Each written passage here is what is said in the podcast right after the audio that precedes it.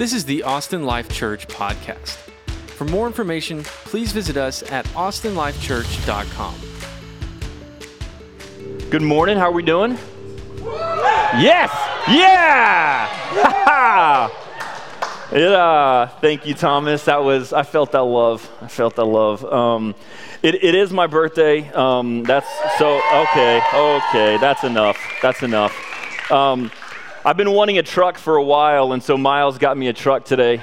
Um, he was very proud of himself with this one. He had this like look on his face, like I got him. I got him. It was great. Um, I'm, I'm, actually impressed with him. I'm proud of it. So um, this is this is good. This is good. I would take this. Um, looks got a spare tire and everything. So um, Anyways, Michaela says I'm basically 40. Um, I'm not, I'm 39. Um, but she's like, You're basically 40. We'll just round up. I'm like, Dang, come on, kid. All right, we're going to be at the end of Mark chapter 11, and then we're going to even go into Mark chapter 12. Uh, so we're just going to read it all Mark 11, 27 through chapter 12, verse 12, and then we will talk about what Jesus is, is saying to us um, in this passage, what he wants us to gain uh, from this. So, if you have your Bibles, I invite you to turn to Mark 11. Uh, if you don't, verses will be on the screen. Uh, there's always some Bibles in the back as well. If you, if you like a paper copy, if you don't have one, take it. Uh, give it away to your neighbors. Um, we just we believe that this is the Word, this is the truth. Um, we all build our lives on something to be true, and we believe this is true, that God's Word is absolutely true, and we're going to build our lives out of what He says. Uh, so, Mark chapter 11, starting verse 27. Uh, let's just read together. And they came again to Jerusalem. That's Jesus and his disciples. And as he was walking in the temple, the chief priests and the scribes and the elders came to him. And they said to him, By what authority are you doing these things? Or who gave you this authority to do them? Jesus said to them, I will ask you one question. Answer me, and I will tell you by what authority I do these things. Was the baptism of John from heaven or from man? Answer me. And they discussed it with one another, saying, If we say from heaven, he will say, Well, then why did you not believe him? But if, shall we say, for men, they were afraid of the people, for they all had all held that John really was a prophet. So they answered Jesus, We don't know. And Jesus said to them, Neither will I tell you by what authority I do these things. And he began to speak to them in parables. A man planted a vineyard and put a fence around it and dug a pit for the winepress and built a tower and leased it to tenants and went into another country. When the season came, he sent a servant to the tenants to get from them some of the fruit of the vineyard. And they took him and beat him and sent him away empty handed. Again, he sent to them another servant, and they struck him on the head and treated him shamefully. And he sent another, and him they killed. And so with many others, some they beat and some they killed. He had still one other a beloved son. Finally, he sent him to them, saying, They will respect my son. But those tenants said to one another, This is the heir. Come, let us kill him, and the inheritance will be ours. And they took him and killed him and threw him out of the vineyard. What will the owner of the vineyard do? He will come and destroy the tenants and give the vineyard to others. Have you not read this scripture? The stone that the builders rejected has become the cornerstone. This was the Lord's doing, and it is marvelous in our eyes. And they were seeking to arrest him, but feared the people, for they perceived that he had told the parable against them. So they left him and went away. As, as people, as humans, I know for myself, I'm going to guess for, for you all as well. Um, one of the things that we hate most in life, one of the things I hate most in life, is when someone tells me what to do. Right? Anybody else feel that way? Okay, I saw, I saw a little hand there, like I don't want to raise it too high, but yep.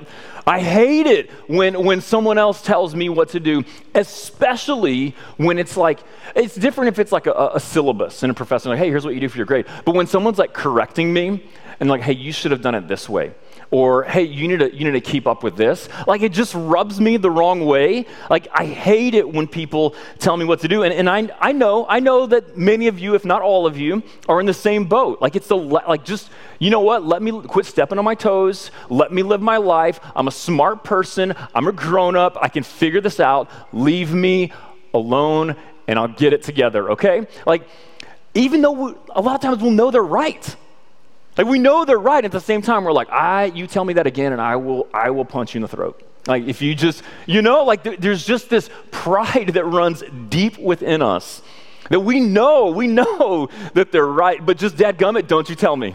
like I don't want you to tell me. Our pride runs deep. At times, too, right? Rather than just owning it, like we'll just dig our heels in and just try to dig ourselves out of that hole. But I, I, don't know about you. Last time I tried to dig myself, I've never tried to dig myself out of a hole. This is an analogy. But try to dig yourself out of a hole, what's going to happen? You're just going to go deeper in the hole. Thank you. That's smart. Smart one right there. Good job. Yeah.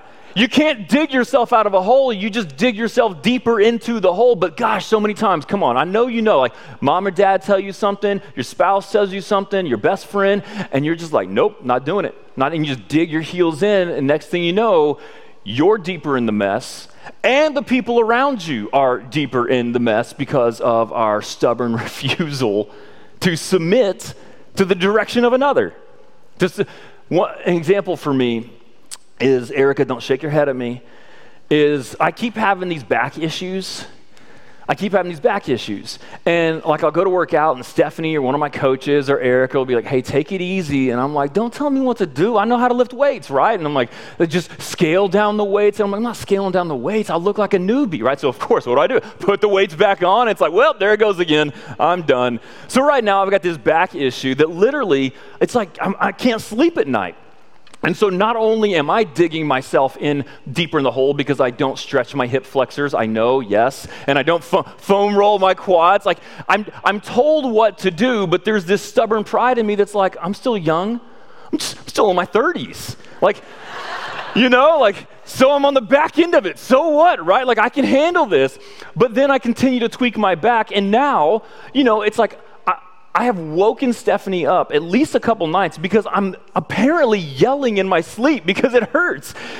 So I'm just not only digging myself into this hole, but now my pain is affecting other people's sleep. You know, I'm not as mobile or, or able to, to move things around. Like it, it literally is affecting other people because I won't just be humble enough to stretch my hip flexors before I work out and, and scale down the weight, right? Any, anybody else you know, anything like that? Come on, I'm not alone. Like, you know, there's things where you're like, Dad, gummit, knew I should have done that a long time ago. So here's the, here's the problem. Our stubborn refusal to submit to the direction, the correction, the leadership of others will at some point catch up with us. And we'll just dig ourselves deeper into a mess, and it will affect those around us. That, that pride that we oftentimes want to stand on our own two feet, don't, be, don't tell me what to do, I can take care of this, right? Like, it, it's only going to dig us deeper into a mess and impact those around us. And what Jesus is getting at today is that if, if we refuse to submit to Him and to His direction for our lives, it will ultimately lead to our destruction and separation from God this natural, prideful tendency of us to let me go handle things on my own, it, it's going to go bad for us at some point. It's going to affect people around us. And when it comes to God, if we refuse to submit and surrender to the authority of Jesus, it will put a divide between us and our relationship with God, potentially for all of eternity. And that's what we see here in Mark chapter 11. The next few passages are Jesus interacting with the churchgoers. He's having conversations with the religious leaders, with the people who should be getting it all right. That's his, his audience. And so, as, as we're all here today in, in a worship service, uh, it would be good for us to lean into this and just ask ourselves okay, is this me? Am I like these leaders who maybe perhaps are doing the right thing, but, but down deep, we're refusing to surrender and submit to the authority of Jesus in our lives? Would you be willing to ask yourself that question? Is there anywhere that you're, you're stubbornly digging your heels in?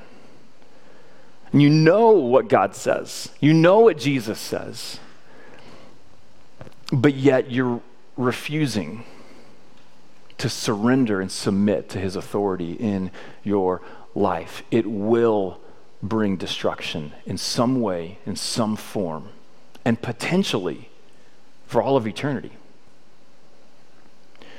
Jesus says that really Mark records that they came into Jerusalem again, right? So you got Jesus and the disciples making this trip back and forth from, from Bethany into Jerusalem. And as he's walking in the temple, he's walking on the church grounds, so to say, it says the chief priests and the scribes and the elders come up to him. These three people, the chief priests, the scribes, and the elders, make up what is known as the Sanhedrin. It's the, it's the leadership of Israel, of, of the Jewish people. They were the ones that, man, they knew their Bible frontwards and backwards and up and down and left and right. These are the people that by the time they were, you know, 10, 11, 12 year olds, they had memorized the first five books of the Bible Genesis, Exodus, Leviticus. How do you get through Leviticus? Good gracious, right? They had memorized the first, like they knew their stuff. They, they knew what God said to do, and they did it. They did it well, as well as anybody. And so these are the people that, man, they know if anybody's going to get it right, it's them. You don't challenge them on religious matters, right? They know their stuff. They, they were powerful. They had the, the power among their people to, to convict and condemn, even to the punishment of death if someone is breaking the religious law. So these three people that make up the, the upper echelon of, of Israel, the Sanhedrin, these are the ones that approach Jesus. And for the most part, no one pushed back on them ever. Right? No one was like, hey, stop that. You're, you're, you're missing the point, except Jesus. Frequently, right, Jesus would, would be like, hey, you are a whitewashed tomb right? Like you're, you're, a, you're, you're, you're a bowl and you're clean on the outside, but on the inside, you're, you're filthy. Like you look the part, you're doing all the right things. Everyone around you is fooled by you, but I see it down inside and it's, it's a mess. You honor God with your lips. You sing the songs, right? You say the right things, but your heart is far from Him. Jesus would routinely push back on these people, these religious leaders, because they, they looked the part on the outside. They were a, they, they appeared to be a fruit tree, but when you got up close, there was no fruit. They appeared to be a people that, that worship God, but when you got up close, they were really worshiping themselves. Religion was just a means to their end. It made them feel good, it gave them power, it gave them a people to have influence over. And so Jesus would routinely push back and tell them, hey, you're, you're, you're doing this wrong. He'd call them out on their hypocrisy. He'd call them out. Now, now, I think it's important, like I said, before we start looking at these people and we're like, yeah, dang hypocrites. Gosh, why didn't they ever get their act together? Right? Like, let's, let's also admit that, that we too have a tendency to refuse to submit to the authority of God in our lives. There's things too that, that God has told us that we're like, let me see if I can work my way around this. Right? Let me see if I can twist the meaning just a little bit of this word so that it suits my agenda.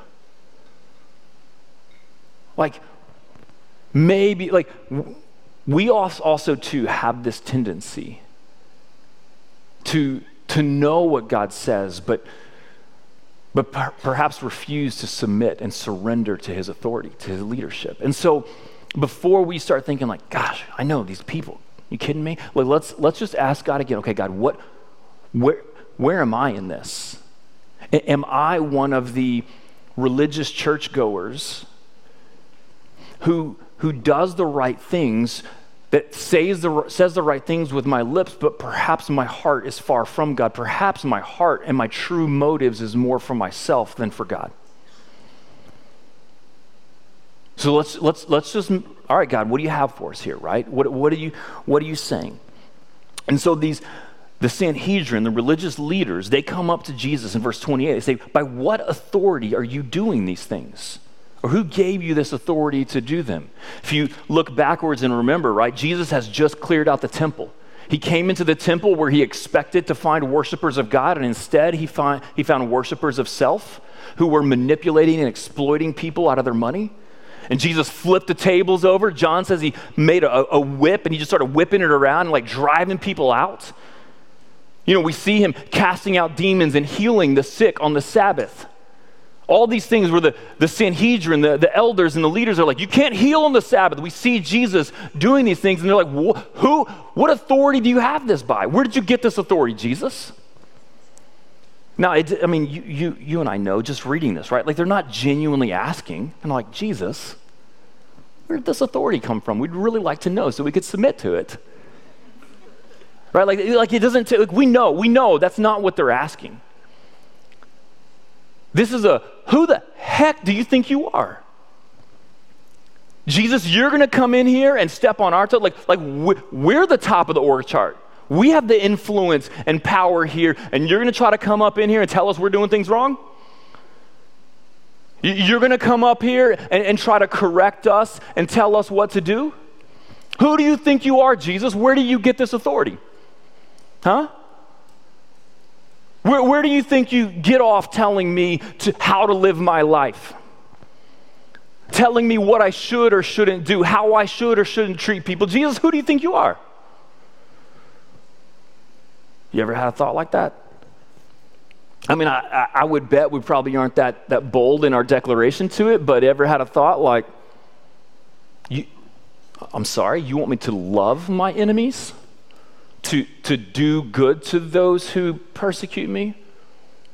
Time out, time out, Jesus. What? What? No, who do you think you are, Jesus? Their, their hope is to, is to trap him. Their hope is, is to get Jesus to say one of two things. Either one, Jesus is going to say, like, well, the authority is all mine, and then everybody will really discredit him He's, he'll be a lunatic, be a crazy man. Or they're, they're really hoping that Jesus is going to say what he's already said, which is the authority I have comes from my Father in heaven. I, I am God. They're hoping he'll say that because then, as the Sanhedrin, they can condemn him of blasphemy and execute him. That's their real agenda here. Get Jesus to say that my authority is from my Father in heaven, that I am the Son of God, so that they can condemn him for blasphemy and have him executed and be done with this problem, Jesus, who keeps telling them how to live. That's their, their angle. Who are you, Jesus? Who do you think you are? Now, now we have to, you're sitting here, you and I, we have the same question to answer. Who is Jesus? Does he have this authority in your life, in my life, to tell us how to live? C.S. Lewis is famous for saying that we each, we all have one of three choices when it comes to Jesus. Jesus is a historical figure. He lived on this earth. Like we can't, we can't deny that. No, nobody's going to deny that the man Jesus of Nazareth lived on this earth. No one's going to deny that he, he taught these things. He made these claims, right? Like it's, it's, outside of even religious circles agree with that about Jesus. So then you and I have to answer the question who do we believe Jesus is? What authority does he have? And C.S. Lewis says we have one of three options. Either one, he's a liar, two, he's a lunatic, or three, he's Lord. Those are our options. Jesus claimed to have the authority from his Father in heaven to be the Son of God himself. Now, either he was making these claims and knew that he wasn't that, and thus he is a liar, thus he is a blasphemer and can be condemned, or he actually thinks he is the Son of God but isn't, and he's a lunatic, he's crazy, or He's making the claims to be the Son of God, and he is the Son of God, and thus he is Lord. Th- those are really the three options we have for this man, Jesus. And so you're here today, and, and, you're at least mostly checked in with me, so that's what you get to choose right now. Who is Jesus? What authority does he have? Is he a liar? Meaning he's claiming to be God and claiming to have authority over your life and my life, and, and he doesn't, and so he's a liar And at which point, let's move on. Who wants to follow a liar? Or he's a lunatic. He's not really, but he sure does like to think he is. Again, let's move on. Or he is the Son of God, at which point he deserves our full surrender and allegiance. Who do you say he is? Who do you say he is? The Sanhedrin believed him to be a liar. And it was their aim to condemn him and have him removed. Who do you say Jesus is? Those are options. Those are options. So they ask him this question. Their hope is to trap him, to condemn him, and have him executed. But Jesus responds in verse 29. He says, I will ask you one question. He just turns the table, right? Don't you love it when someone answers a question with a question? Jesus does that all the time. Jesus, who are you? What's your authority? I'm going to ask you a question. And he says, Answer me this, and I'll, I'll tell you. You be truthful with me, I'll be truthful with you. We'll do this. We can play. We'll do this. By what authority was John, the baptism of John? Was it from heaven or from man? So now, why is Jesus asking them this question? John the Baptist is Jesus' cousin. He came before Jesus. And the whole ministry of John was to say, hey, everybody, listen up. There's one coming after me that is the Messiah the one that comes behind my footsteps, he is the one who has come to save us from our sins and restore us into a relationship with God. If you believe what I'm telling you to be true, come and be baptized. Turn away from your sins and place your faith in the one who's coming after me. Right? That's, that's John's ministry and message. The Messiah is coming. If you believe what I'm telling you to be true, be baptized to turn away from your sins and place your faith in the Messiah that is going to come. So, the problem the Sanhedrin was in is that most of their friends and family, and probably even some of them, believe that John was a prophet believe that John spoke the word of God, and they thought, man, if we discount his ministry, we're going to have a stinking riot on our hands, and we're ultimately going to lose our influence and power, which is what they care most about. Right? If we denounce John the Baptist, this place is going to go nuts. And we're going to lose control and power. So we can't denounce John the Baptist. But here's their problem John the Baptist said the Messiah is Jesus. Jesus is the Messiah. In John chapter 1, verse 29, John sees Jesus walking, and this is what he says.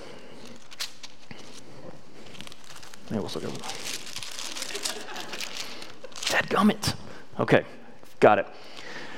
The next day he saw, he, John the Baptist, saw Jesus coming toward him and said, Behold, the Lamb of God who takes away the sin of the world. This is he of whom I said, After me comes a man who ranks before me because he was before me. John the Baptist, his message is that there's a Messiah coming behind him, after him, and that that Messiah is the one who will save us from our sins and restore us into a right relationship with God. John looks at Jesus and says, That's the Messiah.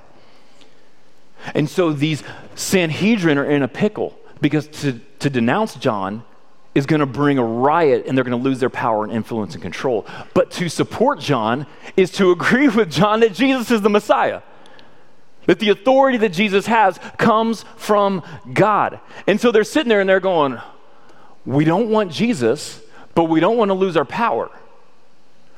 We don't want Jesus, but we don't want to lose our power. What do we do?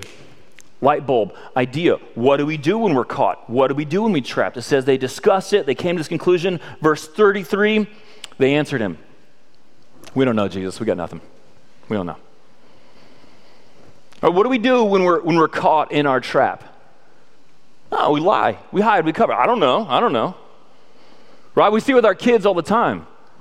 What were you doing? I don't know. How'd the TV get on that channel? I don't know. It's weird. It's just popped up. How's it on YouTube? I don't know. Somebody else did it, right? And we see it all the time with how did that break? Wind? Inside? I don't know, right? Like we do that, right? We, we're, we're caught. And so what do we do? We claim ignorance because if we're like, I don't know, like, well, you have to prove it. Well, they can't prove it either, right? So we're just kind of like in this place of, of, ignorance, right? And so, but we do that as adults too, don't we? Right? We get, we get stuck, we get trapped, we get caught. And so what do we do? I don't know. Hey, what happened last night?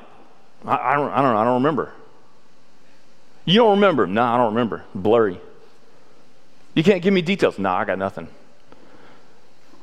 What, what happened to the report that you were supposed to turn in? I don't know. Must have happened. Some, something in the interweb just got lost. I, I don't know what happened, right?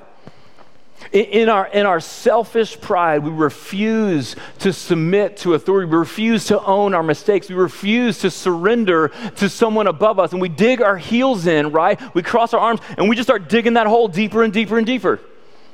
That's what they're doing. They refuse to surrender and submit to the authority of Jesus. They refuse to give up their power. They refuse to surrender to Jesus. So they just say, I don't know. I'm not going to do it. I'm not going to play your game, Jesus. You tell me. They dig their heels in. They refuse to humbly submit to the authority of Jesus in, our, in their lives.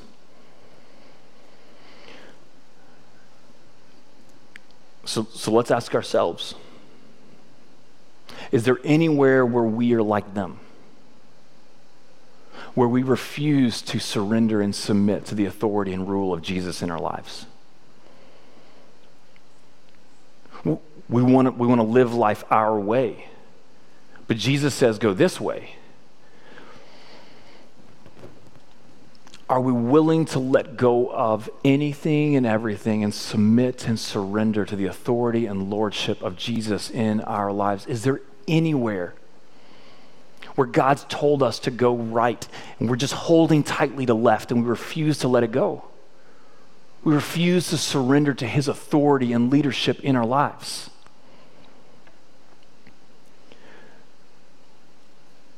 Now, the reason that God tells us this is not because God needs us to be good people. He needs us to be good church folk that obey the rules.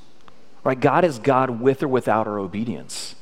His glory is his glory. You and I don't carry the power to, to change that. He is God. He calls us to follow him and to submit to his authority because he is the firm foundation. And that when we refuse to submit to his authority, we are only digging ourselves a deeper hole that will eventually bring destruction into our lives. And if we go to our graves without surrendering and submitting to the authority of Jesus, we will find eternal destruction from God. That is why Jesus cares about this. Because it's for our own good in his glory. Our glorifying God is our good. So Jesus cares for us that we surrender to him and to submit to his authority. And so Jesus tells them this story, this parable, right? It's a, it's a story with a, with, a, with a purpose, with a meaning.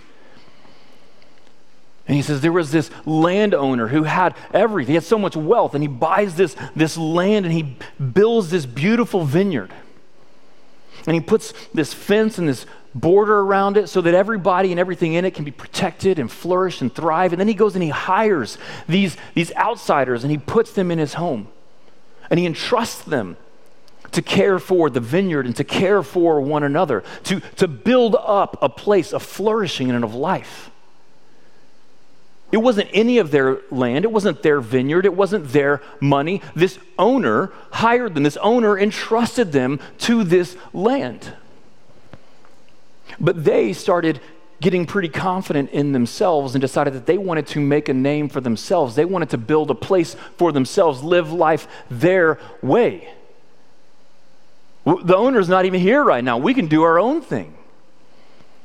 Well, then the time comes that it's, it's time to, to reap the harvest that he planted. And so the owner sends a servant. What do they do? We're not giving up our land. We're not giving up our place. This is ours now. And so they beat the servant you get nothing. And the owner, in incredible patience, incredible mercy, is like, let me try this again. sends another servant. What do they do to that servant? Beat him up too. You're not telling us what to do. This is our land now, this is our lives. The owner, in patience and mercy, what does he do? Sends another servant. What do they do to him? They kill him. Nope. You're not telling us what to do. We're our own bosses now. We're in control of our own lives now. This is our fruit. This is our hard work. He keeps sending more and more and more of his servants, and they just beat him or kill him. Until finally the owner's like, I'll send my son, my one beloved son. My son who brings me delight and joy. I'll send my son. Surely they'll respect and honor and submit to the authority of my son. So he sends his son. They refuse to submit to the authority of the owner, even to the point of killing the owner's son. They're so stubborn and set in their ways. They've become so arrogant to think this is ours. Never mind that it wasn't ours to begin with. Never mind that we were given a job. Never mind that we were given the privilege to enjoy the fruit of the land. This is ours now. No one's going to tell us how to live. Send your son. We'll kill him too. They kill the son. What happens? At that point, the father comes back and destroys every last one of them. Because in their stubborn pride, they refused to submit to the good life that the owner gave them. And they wanted to live life their way. Jesus says, Haven't you heard that the builders, builders rejected the cornerstone? The cornerstone is the, the stone that the, the house or the building or the foundation is built around. You take out the cornerstone and eventually it all crumbles.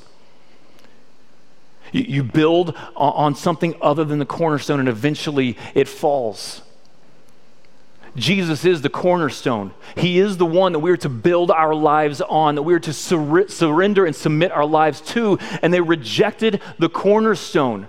And with that, destruction comes.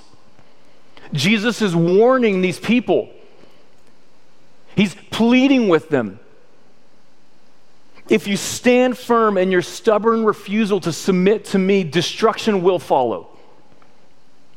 And he tells this story so that, that perhaps they'll see and they'll understand. But the Bible says that they kill the son. Not just in the parable, but that these leaders, and only a few days later, will kill the one beloved son of the Father. Why? Because they refuse to submit and surrender to his authority. No one's going to come in and tell them how to live.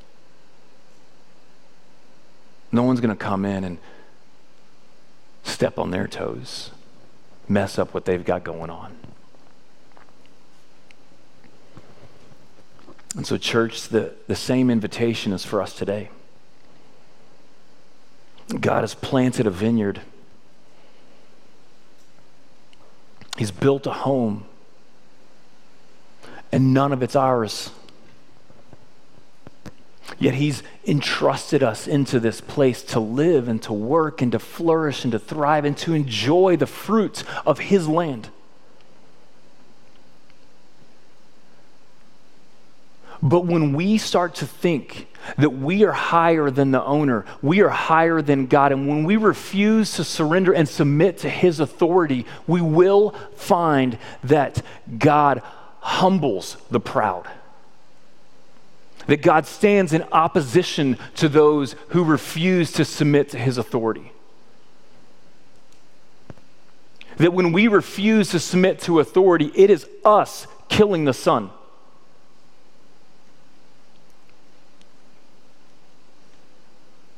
And so the Son was killed, but that was part of God's plan because it was by the death of the Son that our sins can be forgiven. You and I have already stood against God. We've already rebelled against him and went our own way and refused to trust in him. Every last one of us. And so something has to be done with that guilt. Something has to be done with that rebellion. And so Jesus was killed in our place. It should have been us for our sin, and yet Jesus was killed for us. But then Jesus rose from the dead. He is not dead today, he is alive. And Jesus rose from the dead so that our sins could not only be forgiven, but we could be given his eternal life. We could be restored into right relationship with the Father to enjoy the blessings of his vineyard. What will get in our way? A stubborn refusal to surrender to the Son.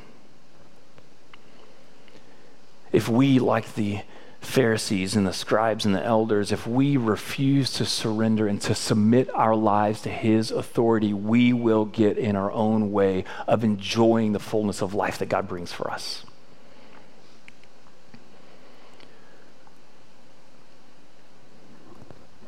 Will you submit to Him for your own good and joy in the vineyard that God is building for us today and for eternity? Will you trust Him and surrender to Him? Our pride runs deep. We don't like people to tell us what to do, especially when it means we've got to admit that we were wrong. But the plea and the promise of Jesus is that that is the way to life. Dig our heels in, and we're just digging our hole deeper. Will you trust and submit and surrender to Him fully and wholly? Thanks for tuning in to the Austin Life Church podcast. To help support us, please take a second to rate and review us on iTunes and visit us at austinlifechurch.com.